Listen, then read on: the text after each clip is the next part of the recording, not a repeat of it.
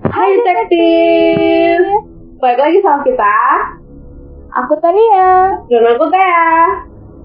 Dan, Dan ini kita adalah Girl Comic. Yay. Yay. Hari ini kamu mau bahas apa sih kan? Nah, hari ini aku mau bahas kasus yang cukup terkenal sampai jadi jadi game. Namanya SS Orang Medan. Apa tuh? Ini kasus Indonesia nih. Oh, oh. Jadi ini tentang iya yang pertama. Jadi ini cerita tentang kapal hantu terkenal. Kapal ini adalah kapal kargo Belanda yang berlayar dari tahun 1940-an dan kemudian hilang di sekitar tahun 1947 dan 1948 pada saat berlayar ke Costa Rica. Kasus ini dianggap dapat mengungkap hilangnya pesawat MH370 dan pesawat serta kapal lainnya. Gitu. Hmm. Jadi Iya. SCFF ini tuh nama kapal ya?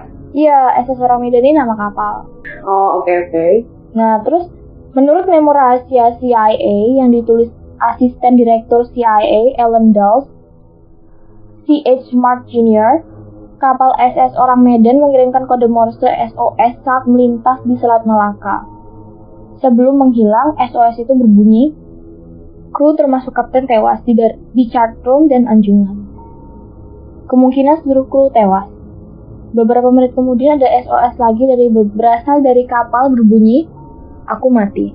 Kru kapal Silver Star yang berada di dekat, di dekat kapal SS Orang Medan mendengarkan panggilan SOS itu. Kemudian, kapal penyelamat bergegas menemui kapal yang mengirimkan pesan panggilan darurat itu. Jaraknya 50 mil dari posisi yang diberikan. Tetapi para penyelamat menemukan pemandangan yang mengerikan ketika mereka memasuki kapal SS Orang Medan. Tidak ada manusia hidup di dalam kapal. Kapten tergeletak tewas di anjungan kapal. Jasad-jasad awak kapal lainnya tergeletak di ruang kemudi, ruang penyimpanan, dan ruang ganti. Isi memo itu berbunyi, dan wajah semua yang tewas tampak mengerikan. Menurut Mark, wajah seluruh awak kapal membelakangi matahari dengan mulut terbuka dan mata menatap. Wajah mereka seperti mengekspresikan ketakutan sampai meninggal. Menurut saksi mata, tidak ada luka di badan para kru yang meninggal tersebut dan juga tidak ada indikasi adanya perkelahian, perkelahian yang terjadi. Bahkan, seekor anjing jenis terrier juga tewas dengan gigi terbuka, seperti marah dan sangat kesakitan. Keanehan lainnya pun di dalam kapal SS Orang Medan ini dingin sekali, padahal suhu di luar saat itu sekitar 43 derajat Celcius. Saat kapal akan ditarik ke pelabuhan untuk penyelidikan lebih lanjut, kapal itu seketika mengeluarkan asap api menyembur keluar dari ruang tunggu. Kemudian ledakan terjadi dari lambung kapal. Karena takut api menyebar ke kapal lainnya, maka tali penarik pun dilepas dan SS Orang Medan karam di dekat Malaka. Memo rahasia CIA dirilis ke publik pada 2013. Kayak gitu. Jadi, bentar, bentar. Emang mereka tuh karam apa gimana sih? Iya, tadinya tuh mereka kan ngirim SOS nih. Uh, terus habis itu Silver Star nih yang di dekat situ dengar SOS-nya kalau mereka tuh lagi ada masalah trouble gitu loh. Nah ini mau diselamatin kan? Mm. Pas diselamatin orang-orang yang dalam kapal tuh udah pada meninggal. Tidak meninggalnya tuh aneh gitu loh. Oh jadi jadi itu bantuannya tuh nggak nggak lama setelah mereka kirim pesan itu kan? Iya dicari. Oke. Okay. Hmm, terus habis itu pas mereka mau ditarik kapalnya, kayak Mm-mm. kapal pakai tali tambang tuh loh ditarik. Hmm. Nah, Tapi nggak bisa. terus kapalnya oh, oh, kapalnya meledak tiba-tiba nggak tahu kenapa kayak gitu jadi sampai sekarang masih nggak tahu penyebabnya kenapa orang-orang yang di dalam kapal tuh meninggal dan kenapa kapal Oh. itu meledak tiba-tiba kayak gitu nah ada beberapa teori dari kasus kapal ini teori pertama adalah SS Orang Medan mungkin terlibat dalam operasi penyelundupan barang bahan kimia seperti potasium cyanida dan nitrogliserin Menurut teori ini, air laut telah memasuki palka kapal dan kargo, bereaksi dengan mengeluarkan gas beracun yang menyebabkan kru tewas keracunan. Selanjutnya, air laut akan bereaksi dengan nitrogliserin menyebabkan kapal terbakar dan meledak. Teori kedua, keracunan karbon monoksida, api atau malfungsi pada sistem uap kapal menyebabkan kapal karam. Selanjutnya, karbon monoksida yang dikeluarkan akan menyebabkan seluruh kru tewas dengan api pelan-pelan menjalar menyebabkan hancurnya orang Medan. Kemudian, terdapat teori adanya gas metana yang keluar dari retakan dasar laut yang meracuni seluruh kru kapal dan juga menyebabkan ledakan. Teori ketiga, adanya fenomena paranormal. Kisah ini muncul dari ber di berbagai majalah dan buku di Fortiana, dimulai pada artikel di Fate Magazine tahun 1953. Penulis seperti Jessup memperkirakan bahwa kapal tersebut diserang oleh beta, yaitu benda terbang aneh atau kekuatan paranormal. Bukti yang termasuk bukti yang dimasukkan oleh sumber tersebut adalah ketiadaan penyebab alami kematian, ekspresi ketakutan pada wajah mayat, dan rumor bahwa mayat tersebut menunjuk musuh yang tidak diketahui. Teori-teori lainnya juga masih banyak lagi seperti penipuan asuransi, di mana kapal tersebut sengaja diledakkan agar mendapatkan uang asuransi, bajak laut, human error seperti salah menghitung arah, kerusakan alat atau kerusakan kargo dan lain-lain. Adanya sea quakes atau gempa laut yang bisa merusak kapal dan menyebabkan ledakan dan sebagainya dan teori terakhir tornado di laut yang sering terjadi di iklim air hangat. Kayak gitu. Jadi ada banyak teori sih tentang kapal ini.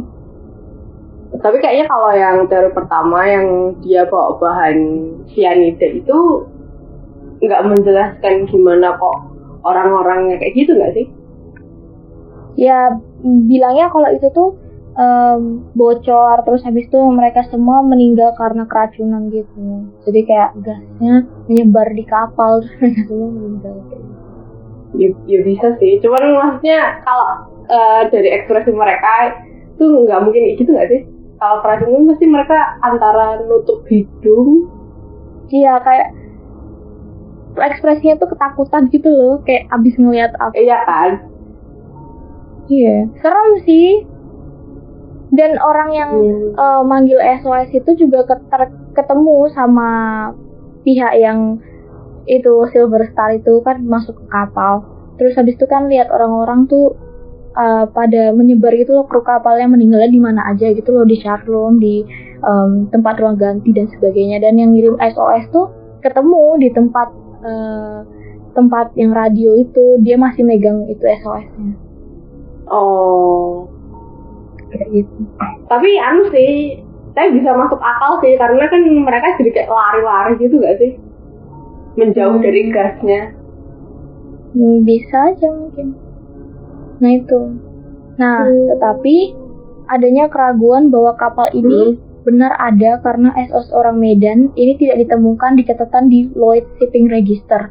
Selain itu tidak ada catatan registrasi atas kapal yang bernama orang Medan, termasuk di Belanda. Kurangnya informasi mengenai kapal ini menumbuhkan kecurigaan mengenai kebenaran peristiwa ini. Tetapi banyak orang percaya karena bukti memo SOS CIA itu asli dan mengatakan bahwa pernah ada kejadian tersebut. Dengan banyaknya teori spekulasi mengenai kapal SS orang Medan dan kru yang tewas secara misterius, kasus ini akhirnya masih menjadi misteri. Selesai. Jadi kayak gitu.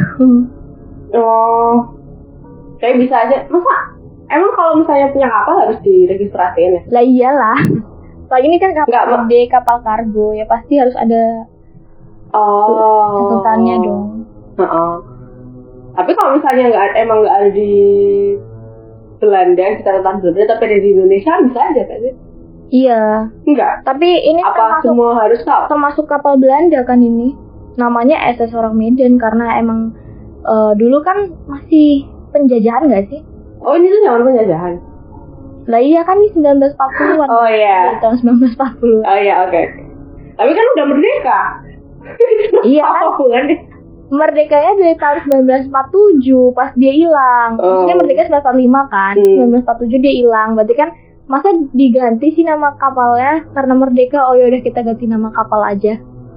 Enggak, tapi maksudnya kan at least kalau misalnya misalnya apa namanya punya kapal sendiri bisa jadi itu dicatatnya sama orang Indonesia gitu loh. Maksudnya dicatat di Indonesia, kan dicatat di Belanda. Hmm, tapi harusnya kan dari 1940 kalau misalnya kapal ini emang kapal kargonya Belanda, bukannya dari Belanda ada ya tahun 1940 namanya.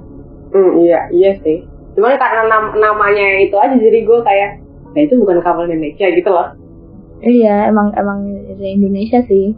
Nah, hmm. uh, terus gara-gara melejitnya kasus ini kan kayak SS orang Medan tuh emang gosip terkenal sampai ada gamenya kan namanya Man of Medan. Iya iya aku pernah aku pernah nonton adikku main itu sih emang jam sekarang banget. Iya. seru heeh. emang kayak gas juga sih kalau dari gamenya ya? Iya. kayak mereka jadi halusinasi Iya iya bener-bener. Tapi emang kebanyakan sih teori-teorinya juga tentang si gas gak sih? Mm-mm, si gas. Soalnya kalau misalnya kayak human error itu juga masih nggak apa ya kurang menjelaskan lah terus kenapa meninggalnya bisa kayak gitu. Kalau misalnya tahu soal human error terus kayak earthquake tadi ada gempa di laut dan sebagainya. Maksudnya kalau misalnya kayak gitu kalau kapal-kapal gede bukannya udah tahu ya? Maksudnya kayak udah berpengalaman gak sih? Iya, iya makanya. Lagian kalau human error nggak bakal ekspresinya kayak gitu kan? Mhm. Dan bajak laut tuh biasanya juga mereka kan kalau misalnya apa-apa juga ngebunuhnya pakai em, senjata tajam gitu atau gimana. Pasti SOS-nya beda lagi gitu loh. Ini SOS-nya juga kayak misterius banget gitu loh. Semua orang mati tapi nggak tahu siapa yang membunuh dan apa em, cause mereka bisa meninggal kayak gitu. Iya, itu tuh di anu ya, di Selat Malaka apa? Iya Di waktu Selat kan? iya di Selat Malaka waktu mereka mau pergi ke Costa Rica. Ya, tapi banyak kejadian juga sih kok di Selat tuh. Nggak tahu deh kenapa ya nggak. Nggak tahu aku aku baru tahu ini. Tapi setahu emang emang banyak sih. Mhm. Ya kayak gitu. Dan iya kan katanya dari SS orang Medan ini yang aneh itu eh sekarang kapal-kapal yang hilang yang deket Selat Malaka terus kayak pesawat tadi MH370 kayak gitu kan juga disangkut pautin sama jangan-jangan apa karena em, kapal hantu ini lagi bikin hilang gitu. Iya, siapa tahu ada segitiga bermuda di situ. Eh, bisa jadi bisa jadi. Tapi emang aneh ya, di situ Hmm. aku nggak tahu kenapa tapi memang di situ tuh banyak kejadian gitu loh kan. Lu pernah ke Selat Malaka? Kagak, tapi maksudnya ada cerita-cerita yang kayak gitu. Hmm. Itu pasti di di selat-selat gitu loh. Hmm.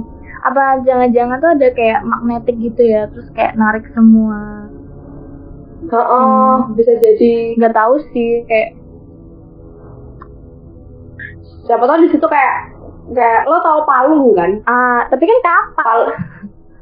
Pal ben, tapi maksudnya siapa tahu ada yang tarikannya kayak gitu gitu loh. Ah, ya, ya, ya, ya. Bisa. Ya kan? Kan kita nggak pernah tahu di dalam laut ada apa. Iya, takut banget. Aku nggak tahu. Aku talasophobia, nggak bisa aku laut. Hmm, tapi menurut lo, lo eh, lebih oke ke teori yang mana? Eh, gue sih lebih oke di teori yang pertama sih, yang gas. Tapi nggak tahu sih. Mungkin aja karena dia suka operasi penyelundupan, jadi dia nggak terdaftar banget gitu. Aku juga nggak tahu ya. Tapi kalau teori paranormal antara iya atau enggak soalnya juga nggak ada bukti gitu loh di tahun 1940 tuh kan emang udah ada CCTV belum ada kan kayak gitu gitu jadi kayak ya ini aja tuh masih pakai kode Morse gitu loh SOS-nya Ya susah banget ya. Harus mecahin Ah. kode dulu.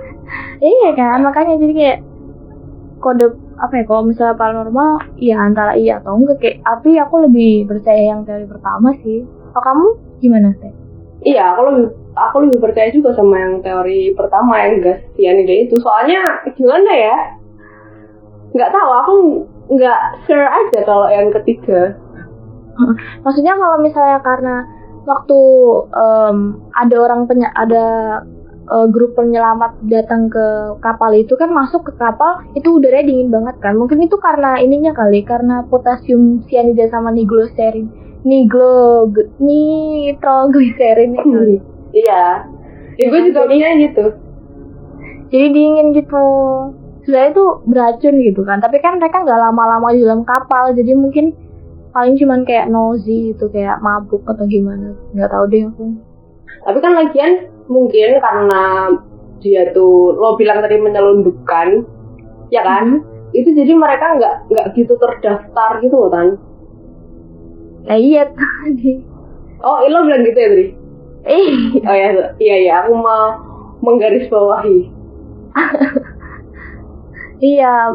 Soalnya kan mungkin dia banyak ngelakuin operasi penyelundupan gitu kan. Iya makanya. Tapi tetap aja namanya harusnya terdaftar nggak sih? Tapi maksudnya kayak kalau kapal unknown jalan di laut gitu aja bukan yang tangkep ya paling nggak kayak oh saya kapal kargo tapi di di dalamnya juga nyembunyiin sesuatu yang ilegal gitu Emang dicek Gitu. atau itu? Dicek. Kalau kalau tapi kan waktu itu Indonesia barusan merdeka gitu loh. Jadi mungkin belum ada yang belum ada aturan yang eh kayak gitu, kayak teritori gitu. Enggak enggak sih enggak? Mm-mm. Tapi kan dia udah dari sebelum Indonesia merdeka, berarti kan udah dari Belanda menjajah gitu loh. Masa masa nggak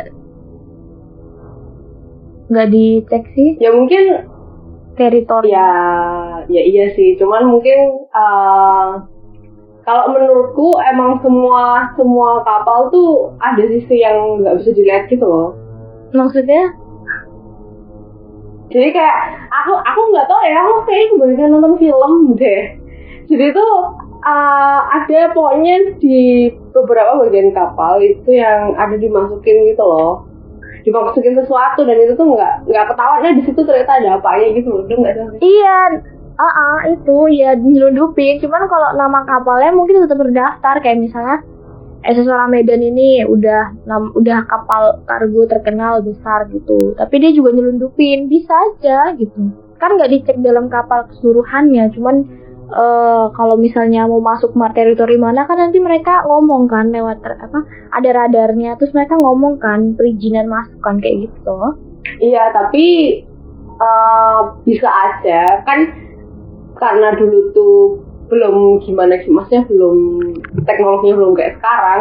Itu tuh kayak uh, orang kan memperkaya diri gampang kan kalau dulu. Kalau udah misalnya udah terlanjur kaya tuh tambah memperkaya diri tuh gampang kan. Jadi tuh kayak ya udah bayar aja orang biar ini tuh nggak tahu.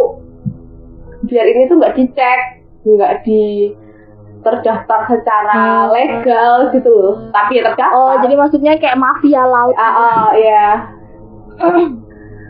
Oh ya nggak kepikiran aku bisa aja.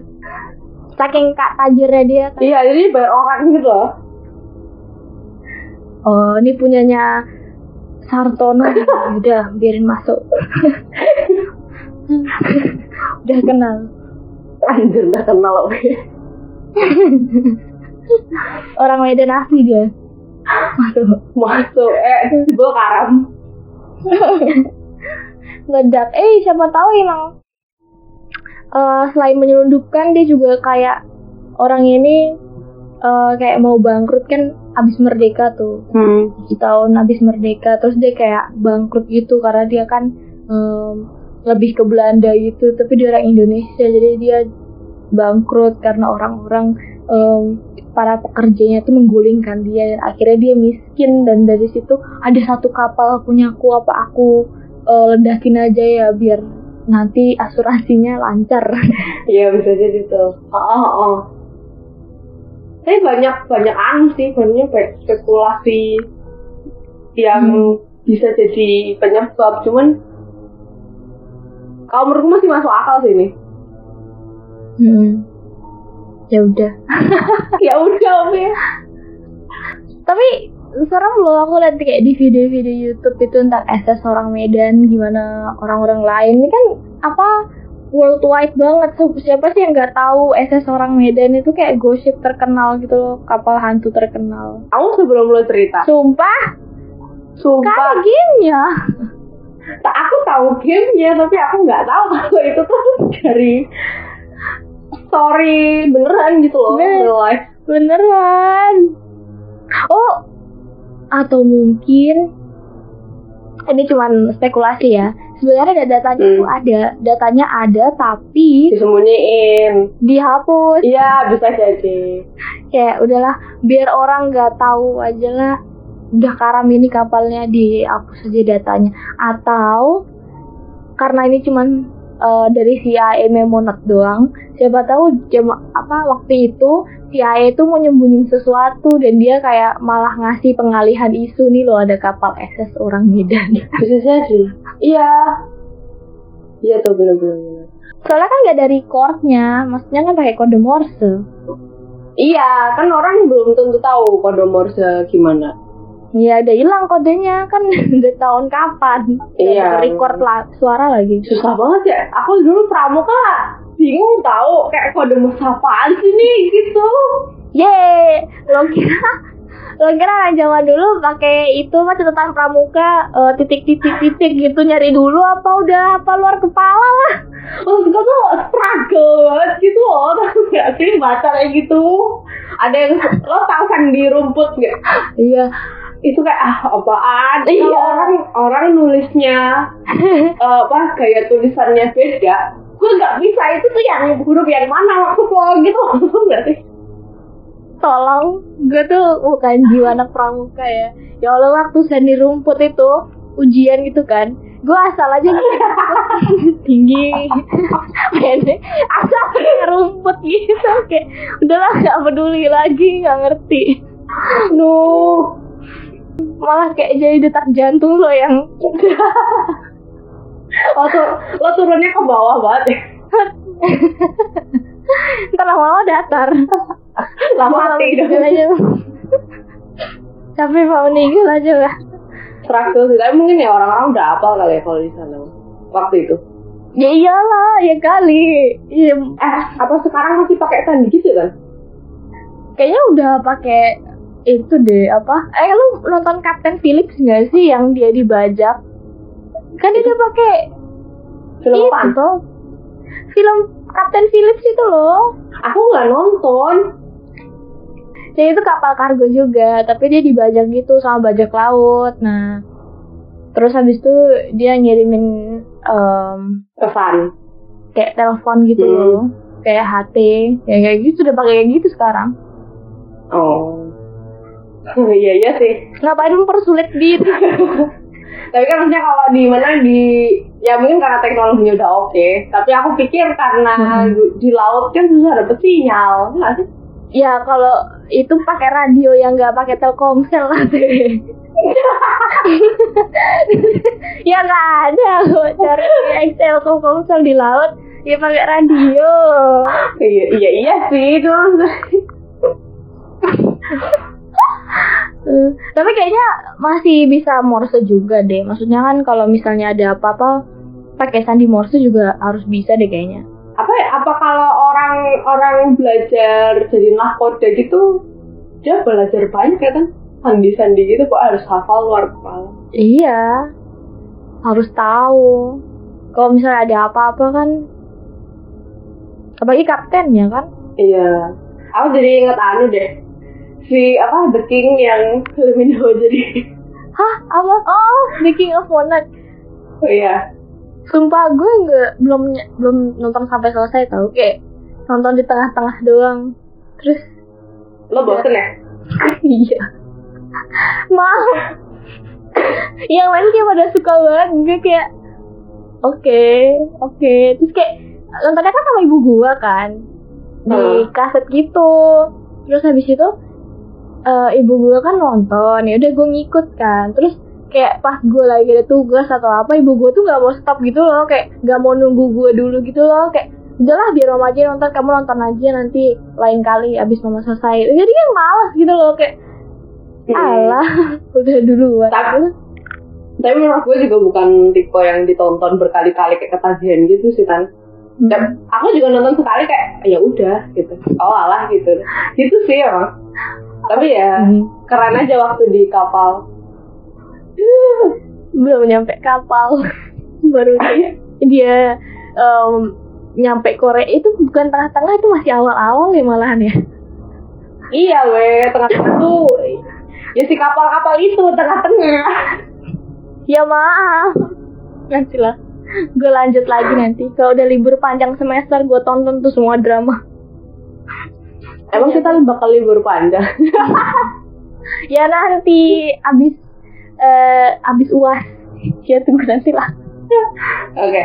Nah menurut teman-teman yang dengerin podcast ini nih eh lebih oke teori pertama, kedua, apa ketiga? Kok teori kedua tuh tentang si keracunan karbon iya monoksida. hampir sama sih keracunan gas juga. Ya. Cuman ini enggak Mm-mm. Tapi Iya, cuman bedaan sama sih intinya gas kan. Kalau misalnya kalian punya apa teori-teori lain kayak Mm-mm. kayak Tania tadi ternyata apa sih tadi kamu sih bilang apa yang aku garis bawahi aku udah lupa lagi. apa sih aku lupa ya Eh, hah Ya, ya yang itulah kalian bisa iya yang itu nanti Eh, iya. aku aku udah lupa anjir. aku kan lupa. kalau nggak teori paranormal nih fenomena fenomena paranormal orang-orang kan pada percaya paranormal makanya dibilangnya gosip gitu kan kapal hantu Ya, soalnya seru sih. Mm-mm. kalau karena gas doang tuh kayak kurang seru gitu ya Iya. kurang ah nggak bisa dijadiin cerita hantu nih Iya, iya namanya orang Indonesia. Ya lo juga sukanya yang itu kan? tapi kalau misalnya emang bener karena gas ya masuk sini kita nggak akan membicarakan ini Iya iya benar-benar. Kalau misalnya kalian punya teori-teori lain bisa nih eh, apa kontak-kontak kita ke teatania11 at gmail.com Yay! Yeay itu aja dari podcast kita kali ini See you in the next podcast. podcast bye Yeah, dah.